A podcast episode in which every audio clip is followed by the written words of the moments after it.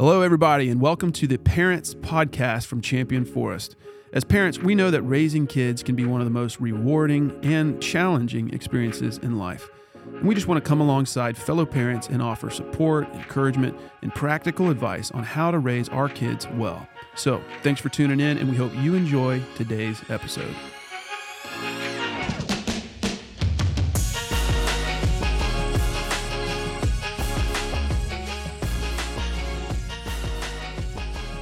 We are so excited to be back at the Parents Podcast. I'm here in the room with Justin Holcomb. That's right. Our student pastor and our special guest, Julie Crocker. And Justin, today we're going to be talking about anxiety. I love that. Now, did you bring this in just because of me and you think I'm an anxious person? Is that what's going on here? I didn't want to say anything, okay. but... No. Yes, but we do see in ministry and working with kids, we have noticed um, how anxiety is so prevalent in our society, in our kids, in our teenagers, and we just want to help parents, don't we? I love that. Yeah, we do. I working with students, you with children for as long as, or kids for as long as we have, there are a uh, a lot of things going on. And so uh, I know I have tons of conversations with students, and one of the biggest things they say is, I just... I'm anxious or I have uh, anxiety towards fill in the blank, right? And so as we were talking, Steph, we've been just trying to figure out, okay, um, who would be somebody great to bring on? You know, I know that I can give some answers from my side, but there are professionals out there. There are people that are doing this. And so, Julie, thank you so much for joining us today, being willing to give up your time and just to talk to us and to talk to parents um, as we listen in on this podcast. So. And so, Julie, tell us, why are you so passionate about anxiety? Man, I'm so glad and excited to be here today because I can just already tell a feel like a, a unity of heart. I can mm. tell that you guys love your kids. You have experience working with children and with students, and you've probably seen a lot of different things throughout the years of working with kids than the ages that you've worked with. And of course, we're emerging out of a pandemic. Mm. And so, you know, my, my passion is actually personal. I struggle with anxiety. Family and friends have struggled with anxiety. So I started studying anxiety over a decade ago when I was in children's ministry. So I have twenty-six years of education and ministry as experience. But as we emerged from the pandemic, I'm up in the Woodlands area, Magnolia area, and um, we were just under-resourced for counselors. And I had this counseling degree, and I thought, man, I want to work with children and help in the mental health community. And so it became really, really passion for me, passion-driven, to leave church ministry and go into the ministry of mental health wow. and working with children. So I'm actually, I work as a play therapist and I work with children from like ages three through eighteen. And I see a myriad of different things, but anxiety is a big part of why I jumped into this conversation. So we know today that one in three kids struggle with anxiety. Wow. Right? So when wow. I'm talking with students wow. or, you know, with, with kids, I say like, okay, your math class has twenty-one kids in it. Seven of those kids feel just like you do. Wow. That's good. Mm-hmm. So we know that, that more than any other time in the history of the world, we have documented, recorded, evidence-based research that's saying there's never been another time in our society or in our world where we have seen anxiety at this type of level. Mm. Not World War Two, not the Great Depression. It's greater than any of those things as far as um, the, the research behind it. So we know that this is a significant and important thing. And so it's personal to me. I'm seeing in my office.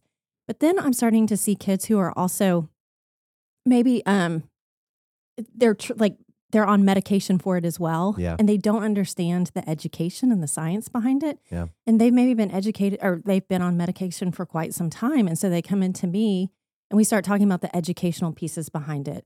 And what's the cause of this? Mm. And what's the science behind it? And what can you do about it? And oftentimes it's the first time that a kid has had that conversation. Actually discussed it. Yeah. Yeah. And and so it's it's super just amazing to watch a kid go, oh my gosh, wait, I start to understand this and I can maybe have some control over it. Mm. And the reality is God made our, our bodies and our minds for repair. Mm. And so we have to point to the ultimate creator, right, in all of this. And I, I just kind of marvel at at any at any point in history, we're at the most anxious that we've ever seen our kids. And by the way, like it's the number one mental health issue with children today wow. is anxiety. Mm-hmm. Um, and anxiety left untreated moves into depression. Anxiety mm-hmm. and depression hang out together. In the in the therapeutic world, we, it's what we call their comorbidity. They hang out together. Mm-hmm. And they can be hard to differentiate between the two. But I think how cool is it that we also have, more than any other time in history, like the science that we can begin to understand the neurological impact of the brain. And God, that's not a, that's not a, a mistake. That yeah, was by right. design. By accident. That's right. So that's, that's my passion behind it. And then when I get to see kids, um, personally, you know, and, and the friends that we have and family members, and then kids in my office go, wait, and they start to have some positive experiences. It's just life-changing. And I just think God is, God is an ultimate authority, and he created us for, for healing. So the that's body awesome. And the brain heal too. So that's my passion. That's why I'm passionate that. about it. Well, I love that. And I think it fits right in with, with Steph and I both, as far as we are passionate about working with this generation, you know, know the you next are. gen yes. um, and working with the kids for sure. But then also, and I think that's the beauty of us being able to gather, is also the parents, because I know as mm-hmm. Stephanie's working with, with, you know, kids fifth grade down, um, there's, there's a lot of hands-on parent side of things. Right. And then in student ministry, when they, they transition up to us, there's a, we don't wear name tags in the student building, right? I know, there's a different yes. check-in system. There's a different, mm-hmm. some different things. Um, but we both have the same passion to see students um, reach, uh, number one, fall in love with Jesus, and then reach the potential that God has for them right here, right now. And anxiety, depression, all of these things are things that that the enemy would love to grab hold and keep hold of our kids' lives. And so for parents to figure out, and that's why thank you for being here um, and talking, again, with the same passion as we have, Um, you being able to speak into this on this other side and what you're seeing, I think, is going to be life-giving to parents as well as for me, as I'm sitting here going to learn a ton from this. So again, thanks for joining us with it. So Steph has some questions yes. and even more than that. So Steph, run through them. Yes. So, and you just mentioned it, and I think parents are wondering this, even students who will be listening to this are wondering, mm-hmm. what is causing all of this anxiety? We want to know where it's coming from, you know, why? And I think that's a really important question too. And I, so parents, we parents are a huge part of the solution. Yeah. And oftentimes, family un, unwittingly, right? As parents, like na- nurture is like what God designed us to do. Mm-hmm. And so when our kids are anxious, like our own like systems are, you know, just definitely like heightened. And we're designed to protect our children. Like that's how humanity has survived yeah. throughout the years. And so when we see our kids in panic, we want to protect. Run and yet, it, yeah. yeah. Mama Bear comes right, out. For sure. Right. And so like, and there's nothing wrong with Mama Bear, except sometimes Mama Bear and Daddy Bear can overfunction that's right. and accommodate the anxiety. So we know that that's a part of it for our children is, is that piece. And children actually look for to us Mm. and the adults in their lives to mirror who they are wow. as a reflection of who they are. So if they're looking to mom and dad and they're saying, I can't do it. And mom and dad say, you're right. You don't have to go to school today. Like yeah. that's, that's enforcing mm. that anxiety and accommodating it. And while we think in the moment, like it's maybe going to help my kid not to have to do that hard thing. Yeah. It's actually working to the negative. And there's some scientific pieces to that, too, that we'll get into in a little bit. But so there's definitely some family system things going on, mm. um, teacher, like, you know, academic system things going on. So to any of the adults in the child's life, as as kids are looking to say, can I do this hard thing? Um, we have to stop and uh, examine, are we accommodating? You know, mm. are we are we engaging in the conversation and allowing them to do the hard thing? Are we saying to our kids, you know what, that is a hard thing. And if anybody can do it, if anybody can figure out the solution, it's you. Wow. And I'm here. Let me know if you need any help figuring out, but I believe in you. And then taking a step back and letting them step into it. The more that we step back mm. and let our kids step in to the difficult thing, the more that they realize they're able to achieve the yeah. hard thing. So family systems are a part of it. There's also genetic pieces too. Mm. Oftentimes, anxious kids have anxious parents. And so to parents listening, I would even say, you know, how do you, modeling, how do you navigate your, your anxiety? Yeah. You know, and, and because kids are always like, we know kids really learn from modeling. That's a huge yeah. part of yes. how kids learn. Yep. And so how are you modeling how you deal with and work through anxiety? That's an important piece. And then there's environmental pieces. And this isn't going to surprise you guys in the jobs that you're in. I don't think it's going to surprise our listeners either, but, um, social media. Yep. Y'all. Oh my goodness. um, I had a, a young woman in my office who um seventeen years old. And she said, you know, you guys didn't know technology was coming on board, like smartphones were coming on board as we were born. So she's seventeen years old. Yeah. And she was being super respectful, but she said, y'all didn't know what to do with it. And so you left us to figure out what to do with it. Wow. And she said, we didn't, we knew too much too soon. And we don't blame you guys, you know, but I'm going to tell you what, me and my friends, we're not giving our kids smartphones until they're so much older because we knew too much too soon. And that wow. was a seventeen-year-old? seventeen-year-old. Wow. I had another kid in my office. She's a senior. And she said, if I see one more person explain that they got accepted to a school on TikTok, wow. she's like, I'm going to, like, I'm losing it. I'm Be- losing it. Because they were nervous or had anxiety about what they were going to be doing next. Th- they didn't assume. have their answer yet. Yeah. They didn't have their answer yet. So social media is a huge, huge part of it. Um, so there's environmental pieces, there's genetic pieces. You also have like personalities, right? Mm-hmm. That type A kid who is like, get it done on time, before time, arrive ahead of time so that they can manage the situation. They want to control some things. And there's some scientific things in there too. So definitely there's some wiring of chemicals for those type A personalities, which by the way, I say I'm like, I'm a recovering perfectionist. And so there's there's some type A personalities that are naturally driven. Um, and then they also have some scientific pieces to them. There's there's chemicals going on in the brains. And so a lot of times those chemicals can just be heightened. Mm. And, and because they stay at an elevated heightened rate, rate, the anxiety can continue to grow. So um, there's... Um, stressors, life stressors. And stress is a huge, like stress impacts relationships. Yeah. Yes. And so when we're really stressed out, we take a step back, right? Or we can't navigate relationships really well. And yet relationships are key mm. to helping somebody through anxiety yeah. and, to, and connection. It's all about connection and relationship. And so when we talk about stress and environmental stress and life stress, which we all have, It, it's not like we can escape them. I wish we could, right. but um, we have to come into balance with some things too. So those are some important things. And when we're talking about causes too, trauma is mm, a part of a this as time. Well. Yeah. Now, when we're we're going to talk about treatments in just a few minutes, but trauma doesn't come into play when we're talking about the treatment piece. When you have like a single traumatic event, like a car crash or something mm-hmm. like that, or you have more complex trauma, like a relational issue that's been abusive. That treatment looks very, very different, different, but nonetheless, huge cause for anxiety for sure. And then I, one of the biggest things too, I think is developmental pieces. And so for parents, when they see their kids maybe struggling with um, separation, right? From yes. like, yeah, stranger danger hmm. or for your teenagers, right? That you're seeing them struggle with like, am I worthy to be in a relationship with somebody? Hmm. Am I lovable?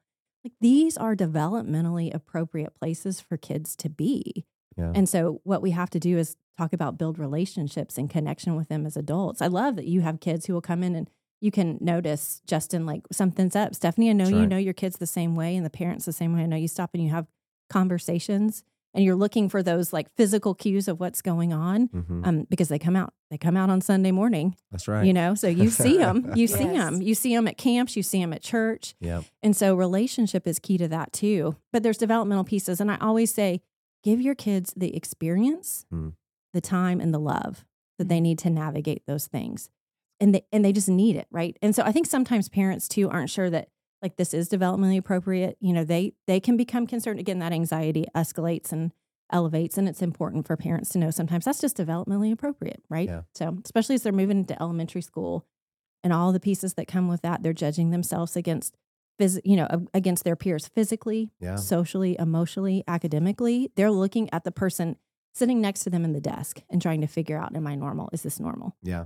So those are some of the causes for anxiety. So tell us a little bit about how developmental levels and play into anxiety. So I think that's really important. I think sometimes parents are concerned that what they're seeing as far as anxiety maybe is, isn't normal. Mm. And so there are developmental levels for kids that are important to think about. So for a kid in stranger danger, that's developmentally appropriate. For a teenager who's trying to think, am I am, am I worthy of love? Is this, you know, boyfriend-girlfriend relationship yeah. going to be something that I can have? Those are developmentally appropriate stages. So giving our kids the experience, time, and love to work mm. through them allows them to navigate those things successfully. But it's a season. It has a beginning and it has an end. Yeah. So, and that's a relief as a parent. And if parents yes. don't recognize and know that it's a developmental stage, they forget that, um, or they don't know that it is a season mm. and they, their kids will work through that. Mm-hmm. And one other thing you said, Julie, about time, experience, and love is I know for me, sometimes as a parent, I got so busy in what mm-hmm. I was doing. Mm-hmm. I think I missed some of those cues for where kids, my kids were having anxiety, yeah. and I wish I would have taken more time to notice. Mm, that's good. I think that I think that's absolutely right. I think if I reflect back on my time as my kids have been growing up, and I think a lot of times I was caught up in my own stress for sure. And so I miss those cues. I agree one hundred percent. Well, some of the things you said there about uh, they, they're, they're looking for a couple of things there relationally. When you mm-hmm. said that one, that was one for me. It's like, man, so many times working with students um, because of a relationship at school, maybe, and then they come home, or that when I get to see them, of course, at church or at other places, um, there's a there's a friendship or something that's causing some stress in their mm-hmm. life. And then it causes them anxiety in their life to where they don't want to be around certain uh, situations, right? Mm-hmm. They don't want to come to church. They don't want to be around things yeah. because of somebody. And so working through that with them, um, I do, you know, I try my best to tell them, hey, you, you're, this is your place as far as church. Mm-hmm. But at home, I think it's really important for parents to also lean into that and saying, hey, you don't have to pull away from all of these things, yeah. right? And kind of pushing them into that a little bit. Personally, I've seen that as being a, a help. Am I right in that? I'm not sure. Yeah, I mean, I think for sure we don't want to accommodate the anxiety. Now, sometimes there's things that right, you really have to sit down and know your kid. You have a P H D in your kid. Right. And so you know there's going to be situations that might be harmful or hurtful for them. And so you have to weigh all those things. I think the thing that I've come away, like as a parent, the one word that I would say is everything is balance. Mm, that's good. And so I, I can't be too far this way and I can't be too far that way. But when you have the opportunity to really lean in, like maybe the social situation for sure, for a kid to go into a situation and to navigate that successfully and then for them to realize like I was really afraid of that being around that person or that thing, but I realized I can be in this situation, whether it be Sunday morning church or a, an event that you're having in, in your youth ministry, and see like I can branch out, I can connect yeah. with other people, and I can be successful. So, so real quick with that, I would say something that um, that I've th- seen that helps is when the parent lets other people around know mm-hmm. kind of what's coming yes. along. A lot of times as parents, we want to hide what's going on in our kids' lives and not let anyone else know, and then just speak directly to our kids. And as somebody that gets to work alongside students, if I just knew a little bit of what yes. I'm, is walking in or how this is happening, I feel like I might be able to help yeah. as, as somebody just journeying alongside. That could be a teacher um, at school. That could be coaches, right, on mm-hmm. the ball teams and all these things. Just kind of making people aware, not that to accommodate specially, but just to make them aware to where yeah. then as leaders and other people that are walking and journeying with your kids, it allows them a better understanding of how to talk to that student or to that kid um, or to help. But again, as a parent, I am, I've got four, right? right? One in high school, two in middle school, one in elementary. I'm walking every part of this out. Um, there is a balance of how much do I, do I take from them? How much mm-hmm. do I, I shield from them? How much do I I push them. Mm-hmm. Um, and I love that you said a P H D. Thank you for that. Having a P H D yes, you do. In my kids. Justin, that's, you do. That is, oh, P H D. It's empowering. Thank yeah. you. I feel yeah. that. So, but I think those are, um, as a parent, that balance is really, really important. And each kid is different in your own household too, I would say. So, so true. Yeah. And one other thing you said about letting the kids go and do it as much as we can on their own. Mm-hmm. You know, it is so hard, I think, especially for moms to let go some and yeah. say, let you walk it out, even though it's so hard. Mm. But kids learn, or even us as adults, we learn so much more when we're walking it out ourselves. Mm-hmm. And we we learn through that challenge. We learn through that experience. So don't jump in and rescue them every time, mm-hmm. but mm-hmm. let them work it out. Yeah, it's, I, I think that's absolutely true. And Justin, I would just echo, I as I reflect about parenting ourselves, and we have a senior in high school and a freshman in high school, I think, man, I couldn't have, we couldn't have done this parenting thing without our church family, mm-hmm. without staff members, you know, children's ministers and youth pastors that walked with us, that did partner. I always say, like, I was always looking for somebody in partnership with me yeah. that I could bounce ideas off of. And there's a huge part of trust that comes with that. And so for, for parents to have a safe place with yeah. you guys is huge mm. and important, and it's needed. So yeah. I agree one hundred percent. And I think the rescue part, you know, I've had moms and dads say to me, like, well, this is what I'm here for. I'm supposed to run the lunches up, and I'm supposed mm-hmm. to make sure that they have their computers. And so to take a step back and say, no, you, you can empower them to to figure out what is lunch going to look like when they left lunch at home, or Are they going to have to share a computer with a friend? And and those can be anxiety-producing situations they for can. kids. Yep. Yeah. Yes. So not jumping in, but it's hard sometimes. And so I, and I'll say it, like, I'm, I'm guilty of these things. So the other day, like I write, I'm like, I'm passionate about this. And the other day I had a kid in my car and I was, I reverted back to that thing of accommodating and wanting to accommodate. And so I'm, I'm guilty of all those things at the same time. There's no judgment in this, in this conversation for anybody listening. No. And I love that you said that, because there's a balance of, there are times where it just happened and it's consistent. And so now there's a learning and a teachable moment in that too, that as a parent, so you want to help them learn how. So you didn't charge your computer overnight. Well, guess what? Your computer's probably going to die at school today. So yeah. just teachable moments in there as well. And looking for those, picking up on those cues and learning. But those are, I mean, I know that my son's going to be stressed if he shows up at school and his computer dies, mm-hmm. right? And there's yep. going to be anxiety and, ah, well, the night before, set it out. We've got the place for it, talking through those. Um, the schedules, talking through all those things as a parent, taking the time to do that. And we talked about that, I think, last time a little bit about the time with students and helping set boundaries and all of those things. But um, it, as a parent, I know I can get tired. Mm-hmm. I can be so uh, selfish that um, that I just say, deal with it. And that's not helping them either. So I think there is a good, healthy balance in, in that. So thanks for sharing that. For I love sure.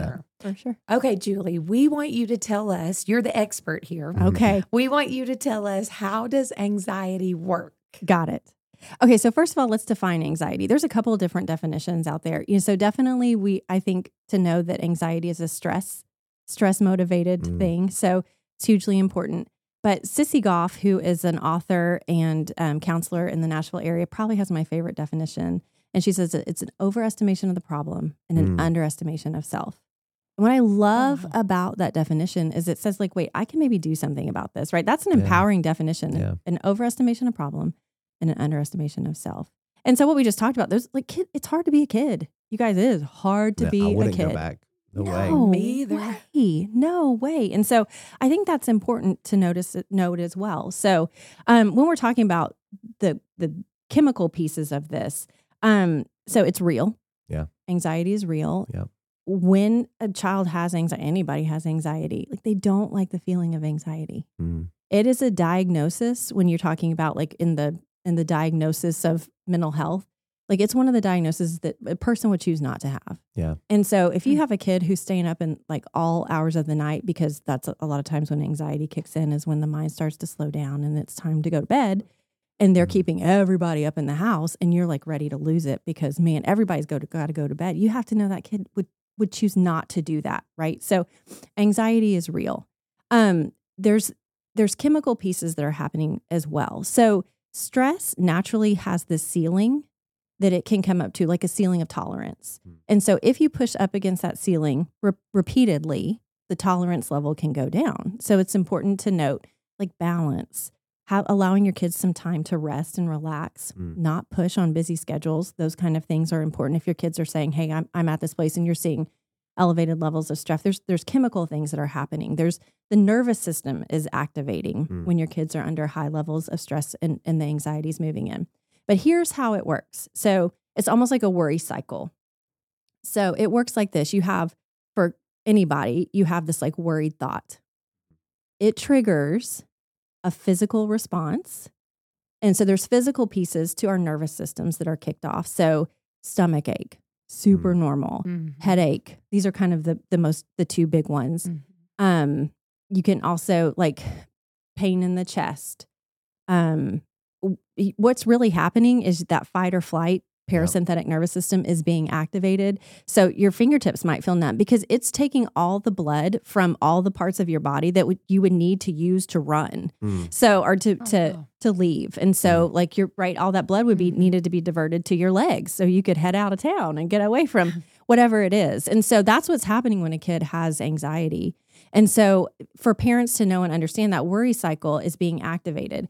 But so you have the, the worried thought, that's your trigger. Mm-hmm. The the physical symptom kicks in, more worried thought, mm. more physical symptoms. And it's just this cycle. And and you can't get out of it if you don't realize that's exactly what's going on. Wow. But the body is actually just telling you something mm. that's important to note. And so to in order to to navigate that, say, whoa, wait, I need to take a step back here and see what's really happening. It's telling me something's going on. God, God made our bodies to do that. Yeah. But a lot of times it's a false alarm. And so that system that's mm. been wired a certain way, because you also have all these things like neurotransmitters in your brains. And so these, that's chemical messengers, and they're shooting messages all around your brain all the time. When you're stuck in anxiety, there can be a negative train of thought that's impacting those neurotransmitters. Okay. And so neurology actually has shown that these neural neural messengers actually carve like rivers yeah. in our brain. Yes, yeah. I've heard that. So y- you can get really stuck in one river, right? Yeah. You think about the Grand Canyon. Yeah. And, you know, they, that took a lot of years to get to that place. But we know that there is treatment and ability to redirect and retrain the brain. So you can change the way that the river of thought moves. I've heard this, and you correct me if I'm wrong.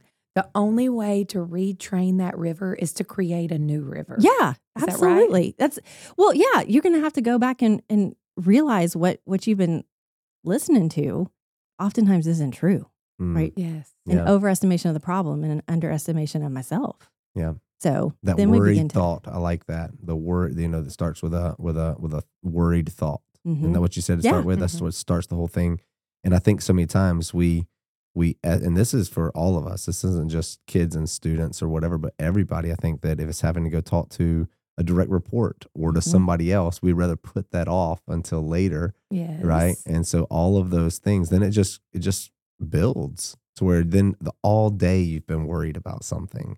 And then it pushes into maybe the next day yeah. or beyond that relationship or whatever that conversation. So, man, this makes a ton of sense to me for sure. I know I've, I deal with that often in yeah. that. And, and one of the things I've had to learn is just, there's a principle of, of called eat the big frog first. You know oh, that okay. one? Let's okay. Go. It's this whole idea. Bring it. Come that on. There are two frogs, and there is a, a big frog and a small frog, and you have to eat them both.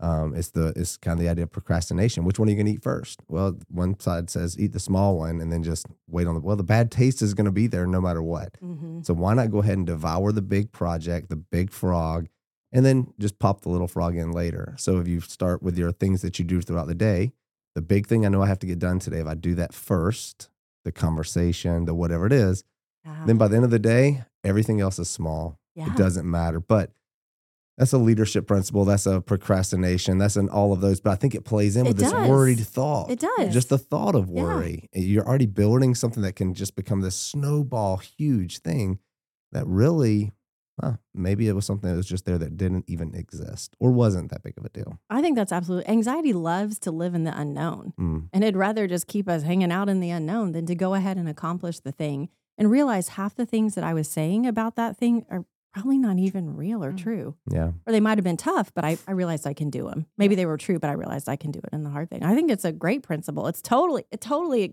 aligns. Yes. Yes. Good. I'm glad. One other thing you said, I've, I've heard you say it twice today, yeah. is step back. Mm-hmm. Twice you said, take a step back.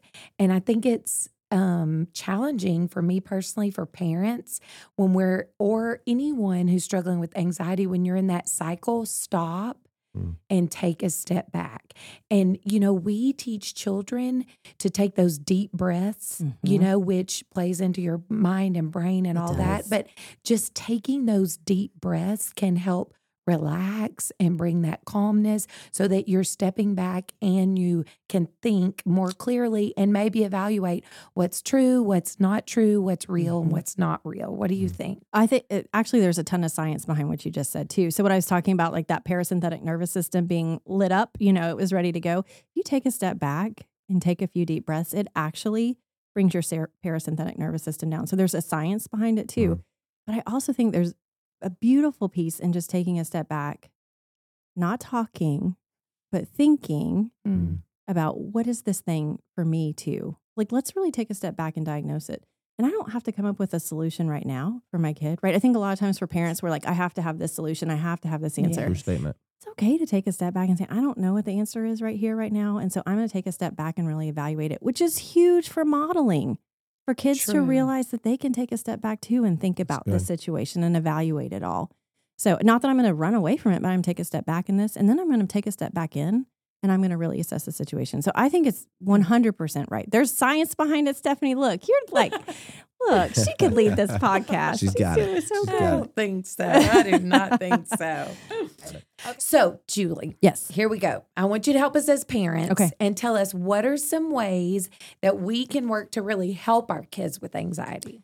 So the first thing is just the power of connection. We are built to connect to one another. So um, our bodies are made, bodies, minds, spirits, souls. We're we're made to connect to one another, and mm-hmm. God did that by design.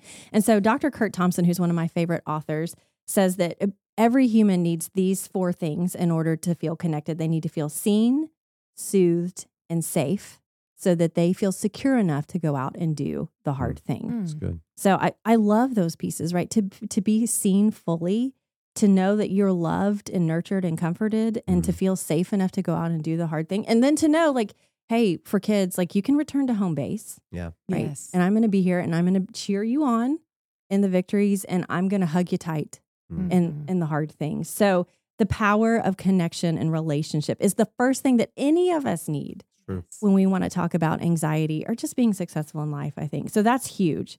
Um, the second thing, do y'all have anything about that one? No, I like that. Okay. That was, those are great words. Um, okay. So the second thing that I always say is um, building a trusting relationship. Mm. And so to walk with your kids in the hard things. So sometimes I have kids say, like, I wouldn't even dare keep a journal or, you know, or a diary because I think my mom or dad would come in and read uh, it. Yeah. Right. And so it's like, there needs to be safe places for your child to record their mind too. Mm-hmm. And so building trust and relationship, allowing them to have some privacy, allowing them to have their room closed, you know, their door closed, I think is significantly important too. But building trusting relationships, having hard conversations yeah. with our kids, don't stay away from the hard conversations, but to live in authentic truth too. Um, you know, to, to not to say like, you're still the parent, right? Yeah. So they're right. not going to be the one parenting you. But if you've navigated something hard in your own life, especially in the teenage years or the ch- you know your childhood years, mm-hmm. be honest with your kids about that and say, like yeah, that. yeah, I felt anxiety about that too. That was hard for me too. Yeah. So I think um, building that trust is important as well. Yeah, I like that. Trust is a a trust in the relationships. Both, just it, it has to happen, you know, and and the conversation. Expectations of what it is. You say, close the door, let them have their, their private space. Well, yeah, you know your kid, you've trusted your kid, unless they've broken, you know, trust in some way, then why wouldn't you right. allow that? And there's, right? right, and that's the balance, the word of right. balance, right. right? I mean, there's some pieces there that sometimes For maybe sure. kids need more accountability and right. some other things. Um, so the third thing I say is like celebrate the big victories because mm. there's going to be some hard things along the way. There are, yes. there just are. So se- like find time to celebrate the big, big victories. And when you talk about building relationships too, from early on, like find some family things that y'all love to do together. So mm. game night, anything that, that allows you to build connection and relationship. So think about those things early on too. And that can, that can carry you the rest of your life. My family, every Saturday night, like when I was growing up, we had family steak night. Like, you know, my dad made steak. My mom did mashed potatoes, right? Justin, so, I think you need to start that. We're all coming no over to join your family. But that was something. And then my friends, like everybody knew it was family steak night at the Mills house. That was my maiden name, the Mills house. And so like friends popped over, like who wouldn't want to just jump no in? Kidding. Right. Right. Good so grief. That was an important fixture in my childhood. So building those kind of things that, that allow for connection. That's good. Yeah. Well, and when you say trust and this relationship, it goes back to time. Mm. Everything takes time. And even when you were talking about giving kids uh, time to think, they need time. Like, when do our kids just stop and think? Mm. They don't. They don't. They mm-hmm. never stop, or they're always inundated with what they're watching and consuming, and teaching our kids just to take time to think. And if we could start that at young ages, preschool, mm-hmm. elementary, go lay in your backyard and just look at the clouds. And that's okay. And that's cool. It's good. And it's helpful to it you. Mm-hmm. Yeah. So I was thinking about that, the time factor as far as trust in our relationships with our kids and being able to think. Mm-hmm. I good. Think that's so important. And th- now how much, how many times do we as parents take time to step back, relax, go look at the sky? I have not sat in the backyard and looked at the sky in a long time. Like, so, yeah. I think we go. need to have a parent podcast challenge. Oh, okay. uh, yes. Okay. Time to think challenge. I think parents out there, listen, we are challenging you to get in your backyard, get your family out there, throw a blanket on the ground, or for crying out loud, just lay in the grass and look up at the clouds and just be silent and think and enjoy time together. I like that. So what's the challenge part, Stephanie? What are you going to do if they do this? I'm just kidding. That's that's a student ministry side of things. So there's always some punishment for doing something. Or reward. That's student reward. Ministry. What yeah, we're going to do for all of you that um, take this challenge, Justin is having everyone over for steak night. Okay. On, Steph, on the Steph's next Saturday. Dime. On Steph's dime. It's going to be amazing. Oh. All right, Julie, what else do we need to know about our kids? Is there anything you can think of that would be beneficial to us? Well, let's kind of go through. There's like okay. some quick steps that I just want to leave the listeners with. The first thing when we talk about anxiety, expect it. Like mm. normalize mm. it for your kids. Don't accommodate it. I like that. But don't eliminate it.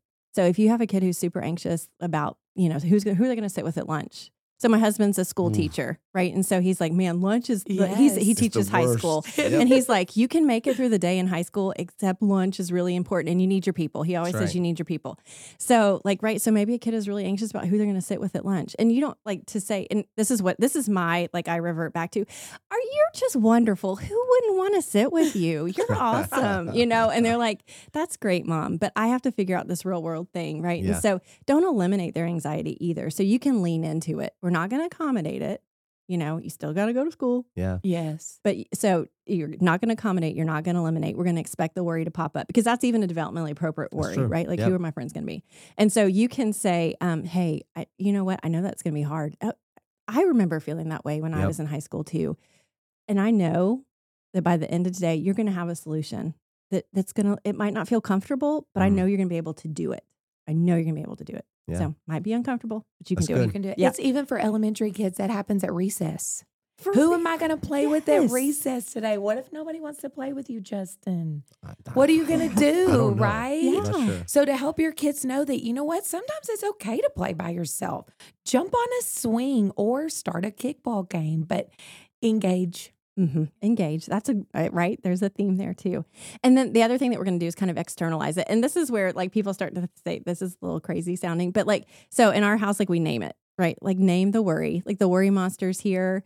Our son, who's super funny, he calls it Barfalamu instead of Bartholomew, Barf, okay. Barfalamu, yeah. Yeah. right? But when we, when we give it a name, number one, we're able to really laugh about it. Like we've, we have these conversations around the dinner table. And when you laugh about it, yes, it loses its power. That's good. So externalize it. And then you start to break it apart and you're like, well, why, why does this have power? It's, it's a mm. part of you, you know, it, it is, and we're going to validate it, but it doesn't have to have the loudest voice. Yeah. And that's super it's important good. to remember for our kids. And then you're going to point them back to, they've already done hard things. Mm. So if you have a kid who's really anxious about a particular situation, say, okay, so let's just talk about some hard things that you've done and bring to mind the things that they have done as they've, as they've done this thing. And my husband calls it being comfortable in the uncomfortable. Mm-hmm. And I mm. love that, right? Yeah. He's as a coach, he's like, be comfortable in the uncomfortable. Yeah.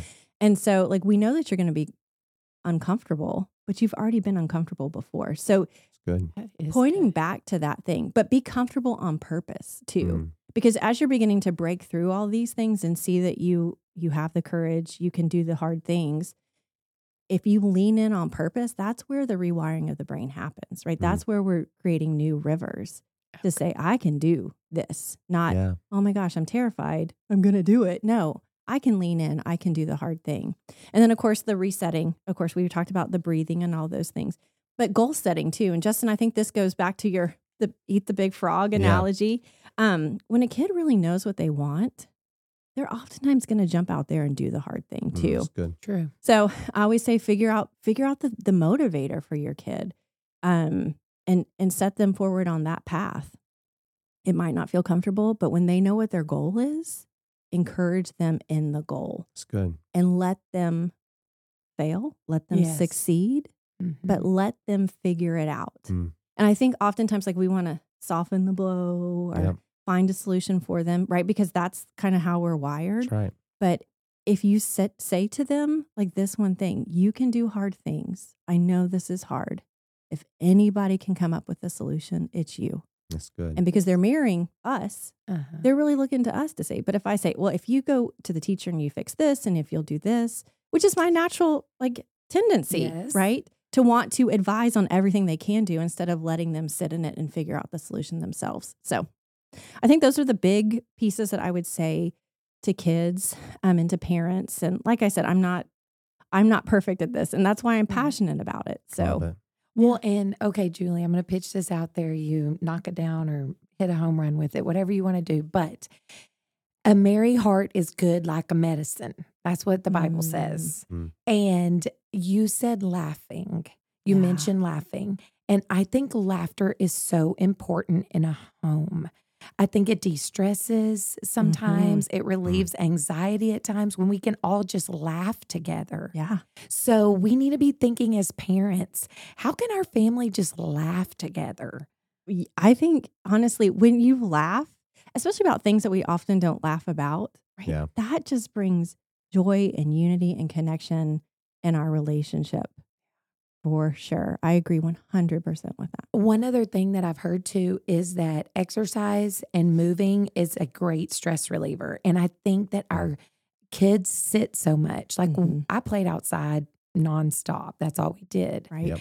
And um, I think our kids sometimes can miss that piece. So encouraging parents, laugh with your kids and then get them outside, get them running, get them playing, get them on those bicycles, whatever you can do, not just in organized sports, mm-hmm. but free play where they can think on their own, problem solve on their own in simple situations that they can use problem solving skills in these situations where you're talking, where they're anxious or overwhelmed or doing the hard things. So laugh and play. Yes. And the body is actually made to metabolize the anxiety. Mm. So when yeah. you're physically out there doing things, like the body responds that way. It's made to metabolize your anxiousness. Huh. So yes. I didn't know that. Mm-hmm. Yeah. So many good things. Julie, thank you so, so much oh, for joining y'all. us today. This has been uh, just really good for me as a parent, um, as well as somebody that works with students and sees all of these things as well. But thank you so much for coming in and uh, and making just all of us aware. So I hope that all of our listeners, all of our parents will have taken some notes on all of these different things and that they will go lay in the backyard and look at some clouds this week so that they can have steak at my house Justin's. on Stephanie's dime. It's going to be